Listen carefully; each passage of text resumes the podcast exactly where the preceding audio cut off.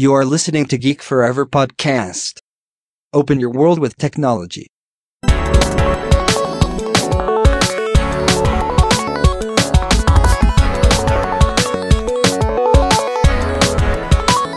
This is Geek Story.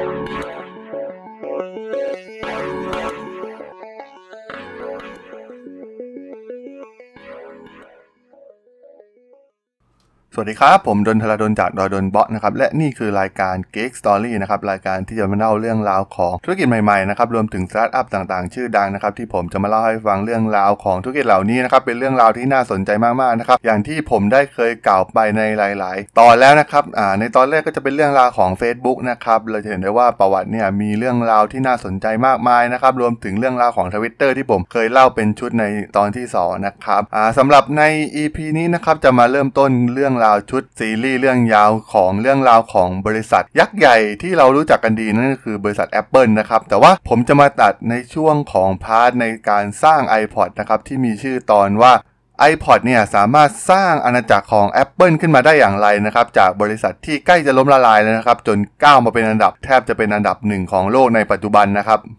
ซึ่งแน่นอนนะครับหลายๆท่านเนี่ยอาจจะคิดว่า iPhone เนี่ยเป็นจุดเปลี่ยนสำคัญนะครับของ Apple ให้การเป็นบริษัทที่ยิ่งใหญ่ของโลกได้จนถึงทุกวันนี้นะครับแต่ว่าเรื่องของของ iPhone เนี่ยมันเป็นส่วนหนึ่งเท่านั้นนะครับแนวคิดของการสร้าง Apple รูปแบบใหม่ที่แท้จริง ที่หันมาสร้างนวัตกรรมใหม่ๆนะครับแล้วก็เปลี่ยนจากบริษัทคอมพิวเตอร์ให้กลายมาเป็นบริษัทที่จำหน่ายสินค้า consumer product ที่แท้จริงเนี่ยมันเริ่มต้นมาจากผลิตภัณฑ์อย่าง iPod นะครับต้องบอกว่า iPod เนี่ยเป็นนวัตกรรมชิ้นเอกของ Apple ในศตวรรษที่ 21 เลยก็ว่าได้นะครับแม้ว่าเวลาเนี่ยจะล่วงเลยมานานแล้วนะครับทำให้ตัว iPod เองเนี่ยได้สูญหายไปตามการเวลานะครับแต่ว่าเรื่องราวสตอรี่ของการสร้างมันขึ้นมาเนี่ยถือว่าเป็นเรื่องหนึ่งที่น่าสนใจมากๆเป็นอย่างยิ่งนะครับมันเต็มไปด้วยอุปสรรคมากมายนะครับกับการที่จะสร้างเครื่องเล่น MP3 ขึ้นมานะครับแล้วก็สามารถที่จะบรรจุเพลงได้ถึง 1,000 เพลงนะครับถือว่าในตอนนั้นเนี่ยมันเป็นเรื่องที่เหลือเชื่อมากๆนะครับที่ Apple สามารถสร้างมันขึ้นมาได้สำเร็จนะครับและทำให้มันกลายเป็นสินค้าฮอตฮิตติดตลาดโลกไปได้อย่างรวดเร็วนะครับ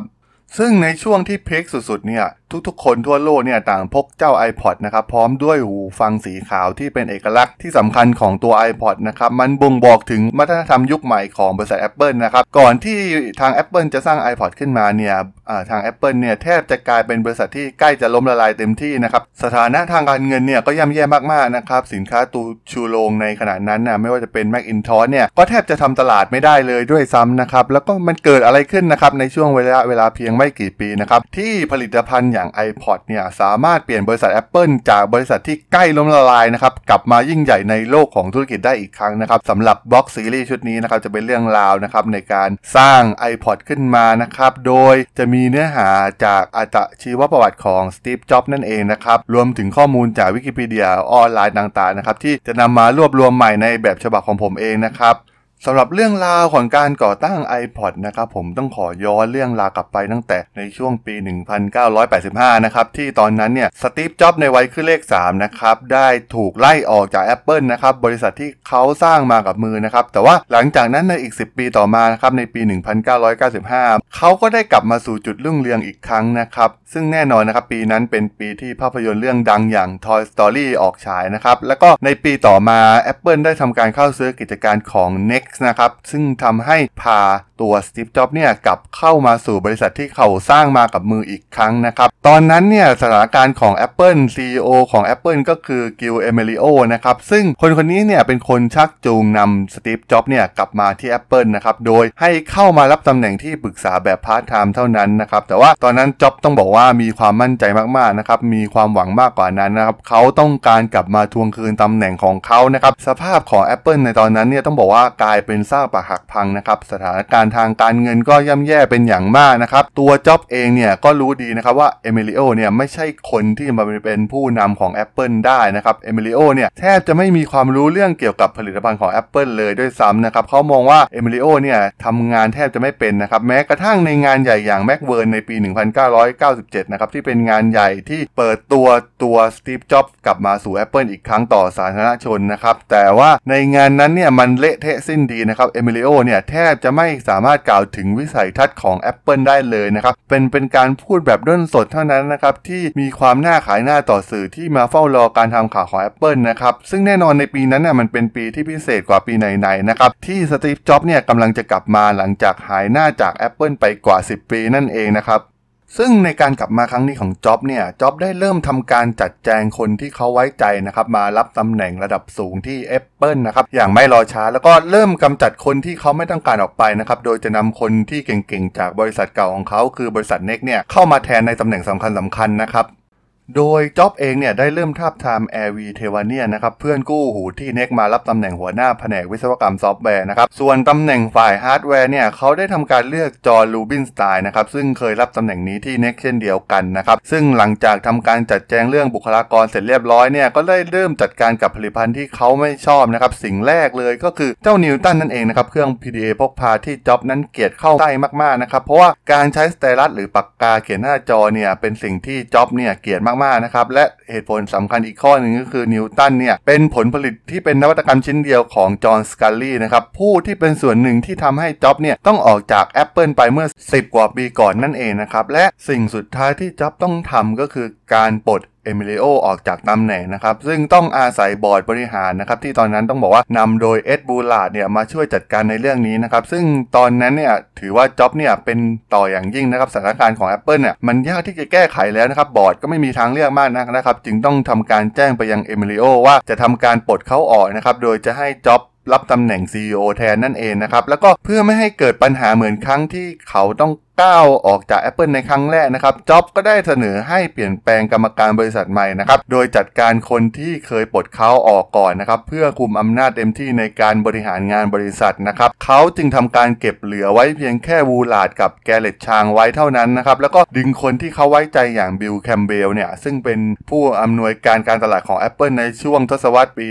1980 นะครับ เพราะว่า skill ที่สำคัญอย่างหนึ่งของแคมเบลนั่นก็คือแคมเบลเนี่ยเคยเป็นโค้ชอเมริกันฟุตบอลมาก่อนนะครับเขาสามารถที่จะทำให้ผู้เล่นเกรด B เนี่ยทำงานในระดับเกรด A ได้นะครับและที่ Apple เนี่ยเขาจะได้ทำงานกับพนักงานระดับเกรด A เท่านั้นนั่นเองนะครับหนึ่งในคณะกรรมการที่ต้องออกไปก็คือไมค์มาคูล่านะครับซึ่งเคยเป็นนักลงทุนคนแรกของจ็อบนะครับแล้วก็เคยแวะไปหาจ็อบที่โรงรถในปี 1976 นะครับเขาเป็นกรรมการคนเดียวที่อยู่มานานถึง 20 ปีนะครับแม้จะเปลี่ยน CEO ไปแล้วหลายคนก็ตามแล้วสิ่งที่ที่สำคัญก็คือเขาเป็นคนเข้าข้างจอห์นสกัลลี่นะครับในการแย่งชิงอำนาจจากจ็อบในครั้งแรกนั่นคือในปี 1985 นั่นเองนะครับ ซึ่งเมื่อจ็อบกลับมามีอำนาจอีกครั้งในครั้งนี้เนี่ย ตัวเขาเองก็รู้ดีนะครับ ถึงเวลาที่เขาต้องจากไปนั่นเองครับ ซึ่งสถานการณ์ของจ็อบเนี่ยสามารถกลับมาควบคุมทุกอย่างของ Apple ได้อย่างเบ็ดเสร็จอีกครั้งนะครับเหมือนในยุคแรกๆนะครับซึ่งสถานการณ์ของบริษัทเนี่ยตอนนั้นเนี่ยทาง Apple เนี่ยถูก Microsoft เบียดออกจากธุรกิจคอมพิวเตอร์ส่วนบุคคลไปเป็นที่เรียบร้อยแล้วนะครับซึ่งมันถึงเวลาเนี่ยที่จ็อบต้องทำการสร้างบริษัทใหม่ขึ้นมานะครับเพื่อทำอย่างอื่นนะครับซึ่งตอนนั้นน่ะในหัวของจ็อบเองก็มีความคิดหลากหลายนะครับจะเป็นบริษัทผลิตเครื่องมือหรือสินค้า เพื่อผู้บริโภคอะไรสักอย่างนะครับที่จะพา Apple กลับมายิ่งใหญ่อีกครั้งได้นั่นเองนะครับ ซึ่งแน่นอนนะครับว่าคู่แข่งคนสำคัญของสตีฟจ็อบนั่นก็คือบิลเกตนะครับนั่นเองนะครับ ซึ่งทั้งสองเนี่ยมีความสัมพันธ์ที่มีความซับซ้อนอย่างแปลกประหลาดนะครับ ระหว่างตัวบิลเกตและสตีฟจ็อบเนี่ยในยุคแรกของการปฏิวัติคอมพิวเตอร์ส่วนบุคคลเนี่ยทั้งคู่ได้ทำการขับเคี่ยวกันอย่างหนักมากๆนะครับ แทบจะเป็นศัตรูคู่อาฆาตกันเลยทีเดียวนะครับ แถมตัวบิลเกตเนี่ยยังถูกกล่าวหาว่ามาลอกระบบปฏิบัติการแม c อินทอสนะครับที่เป็น user interface แบบใหม่ในสมัยนั้นนะครับแล้วก็ไปสร้างแล้วทำแข่งให้กลายมาเป็นระบบปฏิบัติการ Windows ที่กลายเป็นที่นิยมในทั่วโลกอย่างที่เราเห็นนะครับ แต่ว่าเมื่อกาลเวลาเนี่ยมันผ่านไปนะครับจ็อบได้ทำการเติบโตขึ้นไปอีกระดับนะครับวุฒิภาวะทางอารมณ์เนี่ยของเขาเองเนี่ยก็ดีขึ้นกว่าเก่าเป็นอย่างมากนะครับการกลับมากุมบังเหียน Apple ในรอบที่2เนี่ยด้วยสถานะการเงินรวมถึงสถานะต่างๆของบริษัท Apple ที่ไม่เหมือนเดิมนะครับตอนนี้เนี่ย Apple เนี่ยไม่ได้เป็นผู้นำระดับต้นๆในตลาดคอมพิวเตอร์ส่วนบุคคลอีกต่อไปนะครับสถานะทางการเงินเนี่ยก็ง่อนแง่นมากๆนะครับใกล้สู่ภาวะล้มละลายเต็มที่แล้วนะครับ ซึ่งแน่นอนนะครับ มันถึงเวลาที่เขาเนี่ยต้องหันกลับมาพึ่งพาบิลเกตศัตรูคู่อาฆาตในอดีตอีกครั้งนะครับ ซึ่งหลังจากการประกาศตัวรับตำแหน่ง CEO อย่างเป็นทางการของสตีฟจ็อบเนี่ยทำให้มูลค่าหุ้นของ Apple เนี่ยพุ่งขึ้นจาก 13 เหรียญนะครับ ขึ้นไปเป็น 20 เหรียญภายในเดือนเดียวเท่านั้นนะครับ การเปิดตัวครั้งแรกต่อหน้าสาวกตัวจริงของ Apple นะครับ ก็คืองาน Macworld Boston นะครับ ในเดือนสิงหาคมปี 1997 นะครับ ในงานนี้เนี่ยเหล่าสาวกกว่า 5,000 คนเนี่ยต่างรอคอยการกลับมาของฮีโร่ของพวกเขานะครับเพียงแค่เริ่มการปรากฏตัวบนเวทีเนี่ยเหล่าสาวกต่างตะโกนเรียกร้อง เสียงร้องสตีฟสตีฟสตีฟเนี่ยดังสนั่นฮอนะครับที่ใช้ในการจัดงานประชุมนะครับมันเป็นการนำเสนอวิสัยทัศน์ใหม่ของ Apple นะครับหลังจากก่อนหน้านี้เนี่ยทุกสิ่งทุกอย่างของ Apple เนี่ยกำลังแย่ลงไปเรื่อยๆนะครับแย่ยอดขายเนี่ยตก ลงไปกว่า 30%นะครับในระยะเวลาเพียงแค่ 2 ปีเท่านั้น ซึ่งสิ่งที่เหล่าผู้บริหารก่อนหน้าเนี่ยทำไปในช่วงที่จ็อบไม่อยู่เนี่ยมันเป็นการเดินทางที่ผิดพลาดมากๆนะครับของ Apple ทาง Apple เนี่ยแทบจะไม่มีนวัตกรรมใหม่ๆออกมาจาก Apple เลยนะครับมันเปรียบเหมือนบริษัทที่เน้นจะขายของเพียงอย่างเดียวนะครับแล้วก็ยัดเยียดให้กับลูกค้าเพียงอย่างเดียวเท่านั้นนะครับไม่สนใจว่าเหล่าสาวกของ Apple เนี่ยต้องการอะไรนะครับลูกค้าของ Apple เนี่ยไม่เหมือนกับลูกค้าบริษัทอื่นๆนะครับพวกเขาเนี่ยต้องการความแตกต่างนะครับที่จะซื้อสินค้าของ Apple นะครับแต่ว่าทิศทางของบริษัทในอดีตก่อนหน้านี้เนี่ยขับทำในสิ่งที่ตรงกันข้ามนะครับทำให้ลูกค้าเนี่ยค่อยๆ หายไปจาก Apple เรื่อยๆนะครับโดยจ็อบเนี่ย ในเวทีดังกล่าวเนี่ยจ็อบได้กล่าวนะครับว่า Apple ยุคใหม่เนี่ยจะต้องสร้างสิ่งที่เหล่าสาวกต้องการนะครับ มันต้องเป็นสิ่งที่พิเศษกว่าที่มีอยู่ในท้องตลาดในขณะนั้นนะครับ แล้วก็มีการคิดแบบแตกต่างนะครับ แล้วก็เริ่มตั้งแต่ต้นใหม่ทั้งหมดนะครับ แม้ว่าคำกล่าวของซิปจ็อบในงานดังกล่าวเนี่ยมันเป็นเพียงการปลุกขวัญกำลังใจให้กับเหล่าสาวก Apple เพียงเท่านั้นนะครับ แต่ว่ามันถึงเวลาแล้วนะครับที่ Apple เนี่ยจะกำลังจะกลับมานะครับ แม้มันจะเป็นคำพูดง่าย ๆของจ็อบนะครับที่ใช้เป็นประจำนะครับ แต่ว่าแน่นอนนะครับมันมีความความหมายต่อเหล่าสาวกของ Apple เป็นอย่างมากนะครับระหว่างที่ฟังจ็อบพูดในงานเนี่ยเหล่าสาวก Apple เนี่ยต่างมองหน้ากันจับมือกันหลายๆ คนเนี่ยถึงกับกลั้นน้ำตาไว้ไม่อยู่นะครับเพราะว่าฮีโร่ของเขาเนี่ยพร้อมที่จะกลับมาปลุก Apple ให้กลับมายิ่งใหญ่อีกครั้งแล้วนั่นเองนะครับ สำหรับจุดไคลแม็กของงาน Macworld Boston ในครั้งนี้นะครับเป็นอะไรไปไม่ได้นะครับ นอกจากการปรากฏตัวของ Microsoft นะครับมาเป็น partner ทางธุรกิจใหม่ของ Apple นะครับซึ่งเป็นสิ่งที่แฟนๆ สาวกของ Apple ถึงกับอึ้งกันเลยทีเดียวนะครับ เมื่อเห็นภาพนี้ในครั้งแรก ต้องบอกว่า Apple และ Microsoft เนี่ยเป็นศัตรูกันมามากกว่าทศวรรษนะครับ มีการต่อสู้ทั้งผลิตภัณฑ์ รวมถึงการละเมิดทรัพย์สินทางปัญญามากมายนะครับ ที่อยู่ในชั้นศาล แม้ว่าในสมัยจอห์นสกัลลี่เนี่ยจะมีการเจรจายอมความให้ Microsoft เนี่ยชดใช้ค่าเสียหายจากการ copy user interface ไปบ้างนะครับแต่ก็ดูเหมือนว่าท่าทีของสงครามระหว่างบริษัททั้งสองเนี่ยก็ยังคงไม่จบกันง่ายๆนะครับซึ่งไม่ต้องพูดถึงความเป็น partner ทางธุรกิจเลยนะครับที่บริษัททั้งสองเนี่ยไม่มีทางที่จะร่วมมือกันได้นะครับ Microsoft เนี่ยแทบจะไม่พัฒนา product หลักอย่างตัว Microsoft Word หรือ Excel เนี่ยให้กับระบบปฏิบัติการ Macintosh ของ Apple เลยด้วยซ้ำนะครับแม้ว่าจะมีความพยายามในการเจรจากันในยุคของ เอมิลิโอ บ้างนะครับแต่ว่าด้วยเงื่อนไขทางธุรกิจที่ซับซ้อนนะครับทำให้การเจรจาเนี่ยล่าช้าออกไปมากนะครับจนถึงการกลับมาของสตีฟจ็อบในรอบที่ 2 นั่นเองนะครับ ซึ่งตัวจ็อบเองเนี่ยต้องการดีลทุกอย่างกับ Microsoft เนี่ยให้ง่ายขึ้นนะครับ โดยมีการนัดคุยกันที่บ้านของจ็อบนั่นเองนะครับ เพื่อตัดปัญหาเรื่องความยุ่งยากทั้งหมดนะครับ โดยเป็นการพูดพูดคุยกันแบบง่ายๆนะครับกับบิลเกตแล้วก็สุดท้ายเนี่ยทั้งคู่ก็ได้ตกลงกันเป็น partner ธุรกิจกันในที่สุดนะครับ โดยในงาน Macworld เนี่ยสิ่งที่เซอร์ไพรส์แฟนๆมากที่สุดเนี่ยคงคงจะเป็นการขึ้นโปรเจกเตอร์หน้าจอขนาดใหญ่นะครับแล้วก็บิลเกตเนี่ยได้ทำการ video call เข้ามาผ่านระบบดาวเทียมในสมัยนั้นนะครับเข้ามายังงานดังกล่าวด้วยนะครับซึ่งมันเป็นการดีลกันทางธุรกิจล้วนๆนะครับเพื่อให้ Apple เนี่ยสามารถที่จะก้าวต่อไปได้นะครับโดยจ็อบเนี่ยได้มีการลดทิฐิตัวเองลงนะครับแล้วก็หันไปจับมือกับ Microsoft นะครับโดย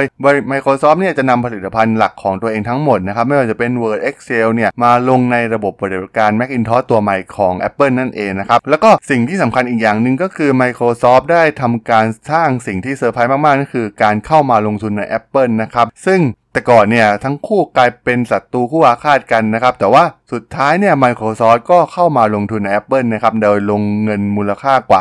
150 ล้านเหรียญนะครับในบริษัท Apple โดยเป็นหุ้นแบบไม่มีเสียงบวชในคณะกรรมการของบริษัทนะครับ ต้องบอกว่าสถานการณ์ตอนนี้เนี่ยของ Apple เนี่ยก็เริ่มกลับมาอยู่ในเส้นทางที่จะก้าวไปข้างหน้าต่อไปได้อีกครั้งนะครับ จ็อบเนี่ยก็เข้ามาเคลียร์สถานการณ์ต่างๆของ Apple เนี่ยให้กลับมาเป็นปกตินะครับแล้วก็เรื่องสถานการณ์เงินเนี่ยหลังจากได้ Microsoft เข้ามาเป็นผู้ลงทุนรายใหม่เนี่ย Apple ก็พร้อมแล้วนะครับสำหรับอนาคตใหม่ที่จะเกิดขึ้นนั่นเองนะครับ ซึ่งหลังทุกอย่างเนี่ยมันเริ่มลงตัวนะครับจ็อบเนี่ยก็ได้เรียกเหล่าผู้บริหารระดับสูงนะครับมาทำการชุมนุมกันนะครับเพื่อปลุกใจสถานการณ์ของบริษัทให้กลับมาดีขึ้นนะครับซึ่งหลังจากเข้ารับตำแหน่ง CEO รักษาการในเดือนกันยายน 1997 เนี่ยจ็อบก็ได้มีการประชุมครั้งนี้เกิดขึ้นนะครับซึ่งหนึ่งในผู้ฟังในจำนวนผู้บริหารเหล่านี้ก็คือชายหนุ่มชาวอังกฤษวัย 30 ปีนะครับที่มีชื่อว่าจนาธานไอซ์นะครับหรือว่าทุกคนรู้จักเขาในนามของจอห์นนี่นั่นเองนะครับซึ่งในช่วงก่อนที่จ็อบจะเข้ามาในรอบที่2เนี่ยสถานการณ์ของบริษัทเนี่ยเรียกได้ว่าย่ำแย่มากๆนะครับไอซ์ในตอนนั้นนะครับกำลังคิดจะลาออกด้วยซ้ำนะครับเพราะว่าเบื่อหน่ายกับบริษัทนะครับที่มุ่งเน้นผลกำไรเพียงอย่างเดียวนะครับแล้วก็ไม่มีความสนใจในเรื่องการออกแบบผลิตภัณฑ์เลยด้วยซ้ำนะครับแต่ว่ามันเป็นคำพูดของจ็อบเองนะครับในวันที่ก้าวเข้ามากู้วิกฤตของ Apple ในรอบที่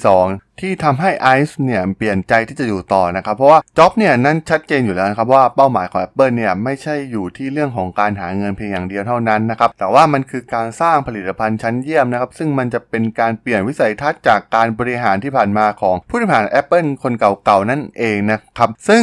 ชีวิตของไอซ์เนี่ยก็เข้ามาโคจรเข้าสู่วงการคอมพิวเตอร์เนี่ยเนื่องจากมาจากบริษัท Tangerine นะครับซึ่งเป็นบริษัทของเขาเนี่ยได้ถูกว่าจ้างจาก Apple เนี่ยให้มาทำการออกแบบเครื่อง PowerBook นะครับ โดยเขาเนี่ยได้แหกกฎพื้นฐานของการออกแบบใหม่ทั้งหมดสิ้นนะครับ เนื่องจากเขาคิดว่าอุตสาหกรรมคอมพิวเตอร์เนี่ยกำลังประสบปัญหากับเรื่องของการออกแบบผลิตภัณฑ์นะครับ เพราะว่าส่วนใหญ่เนี่ยเป็นการสร้างโดยเหล่าวิศวกรนะครับ โดยไม่คำนึงถึงเรื่องการดีไซน์เลยด้วยซ้ำนะครับ ก่อนหน้าที่ไอซ์เนี่ยจะเข้ามาปฏิวัติเนี่ยคอมพิวเตอร์เป็นเครื่องที่ดูน่ากลัวมากๆนะครับสำหรับผู้ใช้งานมีขนาดใหญ่เทอะทะ และไม่มีความ friendly เลยด้วยซ้ำนะครับวัสดุอุปกรณ์ต่างๆเนี่ยก็ดูไม่น่าใช้งาน แทบจะเป็นดีไซน์เหมือนๆกันหมดในทุก ๆ บริษัทที่ผลิตคอมพิวเตอร์ส่วนบุคคลขึ้นมานะครับหลังจากผลงานการออกแบบของ PowerBook เนี่ยทำให้ไอซ์เนี่ยถูกดึงตัวเข้ามาทำงานเต็มตัวที่ Apple นะครับในตำแหน่งผู้อำนวยการฝ่ายออกแบบนะครับซึ่ง Apple เนี่ยเดิมใช้บริษัทข้างนอกเนี่ยมาช่วยในการออกแบบให้นะครับแต่หลังจากนั้นหลังจากมีการจ้างไอซ์เนี่ยไอซ์ก็ได้สร้างทีมของตัวเองขึ้นมานะครับเพื่อปฏิวัติการออกแบบคอมพิวเตอร์ใหม่ทั้งหมดนั่นเองนะครับซึ่งนั่นเป็นเหตุให้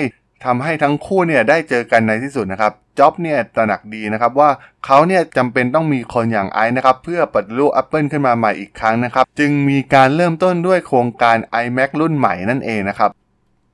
ส่วนในงานทางด้านฮาร์ดแวร์เนี่ยถูกรับผิดชอบโดยจอห์นรูบินสไตน์นะครับผู้ที่จ็อบเนี่ยได้ดึงตัวมาจากบริษัทเน็กบริษัทเก่าของเขานะครับโดย iMac เนี่ยจะทำการดัดแปลงไมโครโปรเซสเซอร์แล้วก็อุปกรณ์ภายในเครื่องของ Power Mac G3 นะครับซึ่งเป็นคอมพิวเตอร์ระดับสูงนะครับสำหรับผู้ใช้งานมืออาชีพของ Apple นะครับเพื่อมาใช้เป็นไมโครโปรเซสเซอร์หลักสำหรับเครื่อง iMac ตัวนี้ครับซึ่งตัวฝาครอบพลาสติกของ iMac เนี่ยที่ทางไอฟ์เนี่ยทำการออกแบบมาเป็นสีฟ้าอมเขียวเนี่ยและมีความโปร่งแสง ซึ่งเป็นตัวเชื่อมระหว่างการทำงานภายในของเครื่องนะครับกับงานดีไซน์ภายนอกของ iMac รุ่นใหม่นะครับแล้วก็มีความละเอียดในการดีไซน์จนถึงระดับชิปนั่นเองนะครับจ็อบเนี่ยทำการยืนกรานเสมอนะครับว่าการติดตั้งชิปบนแผงวงจรเนี่ยต้องมีการทำให้เป็นระเบียบเรียบร้อยนะครับแม้จะไม่มีใครเห็นมันก็ตามนะครับตัวฝาครอบโปร่งแสงเนี่ยทำให้เห็นถึงความใส่ใจนะครับที่ทีมงานมีต่อการสร้างการประกอบรวมถึงการจัดวางชิ้นส่วนต่างๆ ที่อยู่ภายในนะครับดีไซน์ที่มีการ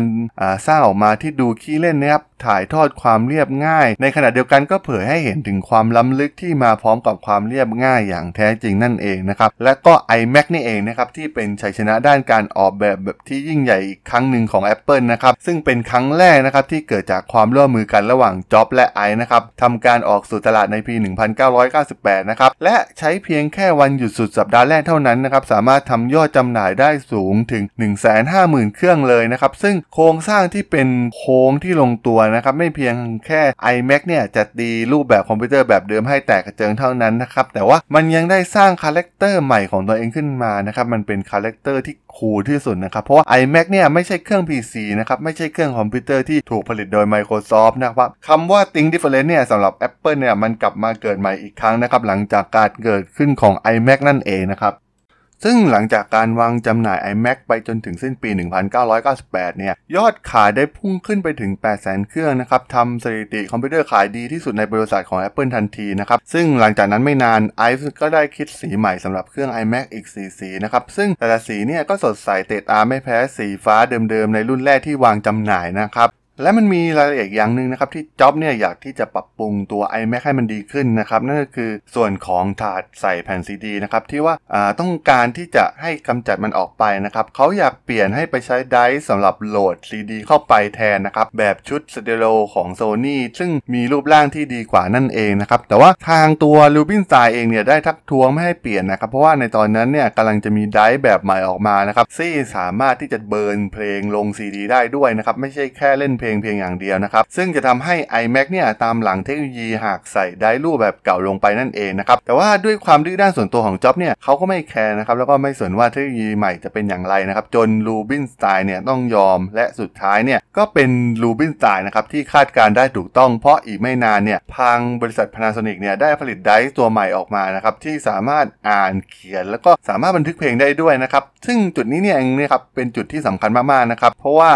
ทำให้จ็อบเนี่ยต้องกระโจนเข้ามาสู่ตลาดเพลงนะครับเพราะว่าจากเหตุการณ์นี้นี่เองนะครับทำให้ Apple เนี่ยก้าวช้ากว่าคู่แข่งในตลาดนะครับในการผลิตคอมพิวเตอร์สำหรับผู้ใช้ที่ต้องการคัดลอกบันทึกเพลงเองนะครับซึ่งตอนนั้นต้องบอกว่ากำลังเป็นที่นิยมนะครับซึ่ง iMac รุ่นแรกเนี่ยมันไม่สามารถลิฟแล้วก็เบิร์นเพลงออกมาได้นะครับเพราะว่ามีไดร์ใส่ซีดีแบบรุ่นเก่านะครับสถานการณ์ตอนนั้นเนี่ยทำให้ Apple เนี่ยต้องกระโจนเข้าสู่ตลาดเพลงนะครับเพื่อหาทางกระโดดข้ามคู่แข่งให้ได้โดยเร็วที่สุดนะครับ สำหรับในเรื่องการบริหารบริษัทของจ็อบในคำรุ่นที่2นะครับต้องบอกว่าแทบจะไม่มีใครสงสัยนะครับเรื่องที่จ็อบเนี่ยเป็นคนที่มีความคิดสร้างสารรค์มีวิสัยทัศน์นะครับซึ่งจ็อบเนี่ยได้แสดงคุณสมบัติเหล่านี้ออกมาชัดเจนนะครับตั้งแต่เขาเนี่ยได้คุม Apple ในสมัยแรกนะครับแต่ปัญหาหลักใหญ่ของจ็อบเนี่ยน่าจะอยู่ที่การบริหารงานบริษัทมากกว่านะครับมีการทะเลาะกกับทีมงานไปทั่วนิสัยเอาแต่ใจตัวเองรวมถึงการดูถูกเหยียดหยามแม้กระทั่งทีมงานตัวเองด้วยซ้ำนะครับ ซึ่งหากมีใครที่ทำอะไรไม่ได้ดั่งใจเขาเนี่ย เขาก็จะไล่ออกทันทีนะครับ ซึ่งนั่นเป็นสาเหตุสำคัญนะครับ ที่ทำให้เขาเนี่ยได้ถูกบีบออกจาก Apple ในปี 1985 นั่นเองนะครับ แต่ว่าการกลับมาครั้งที่ 2 ในรอบนี้ของจ็อบเนี่ยเขาได้เติบโตขึ้นมากนะครับ ทั้งในเรื่องความคิดนิสัยส่วนตัวหลักการบริหารของ Apple ในยุคใหม่เนี่ยอของเขาเนี่ยมันเป็นคำสั้นๆนะครับแต่ว่ามันมี Impact อย่างมหาศาลต่อ Apple นั่นก็คือคำว่าโฟกัสนั่นเองนะครับซึ่งเขาได้เริ่มตัดสายผลิตภัณฑ์ที่ไม่จำเป็นทิ้งนะครับตัดฟังก์ชัน หรือ feature ที่ไม่จำเป็นสำหรับระบบปฏิบัติการใหม่ของ Apple ออกไปนะครับ ส่วนในเรื่องการผลิตเนี่ยเขาได้หันไปจ้างผู้ผลิตภายนอกนะครับให้ทำแทนทุกอย่างตั้งแต่แผงวงจรไปจนถึงคอมพิวเตอร์ที่ประกอบเสร็จสมบูรณ์แล้วนั่นเองนะครับซึ่งเขาได้เพิ่มความเฮี้ยบขึ้นนะครับกับเหล่าซัพพลายเออร์ทุกรายนะครับโดยให้มีวินัยอย่างเคร่งครัดนะครับปรับการจัดการสินค้าคงคลังใหม่ทั้งหมดนะครับซึ่งเมื่อถึงต้นปี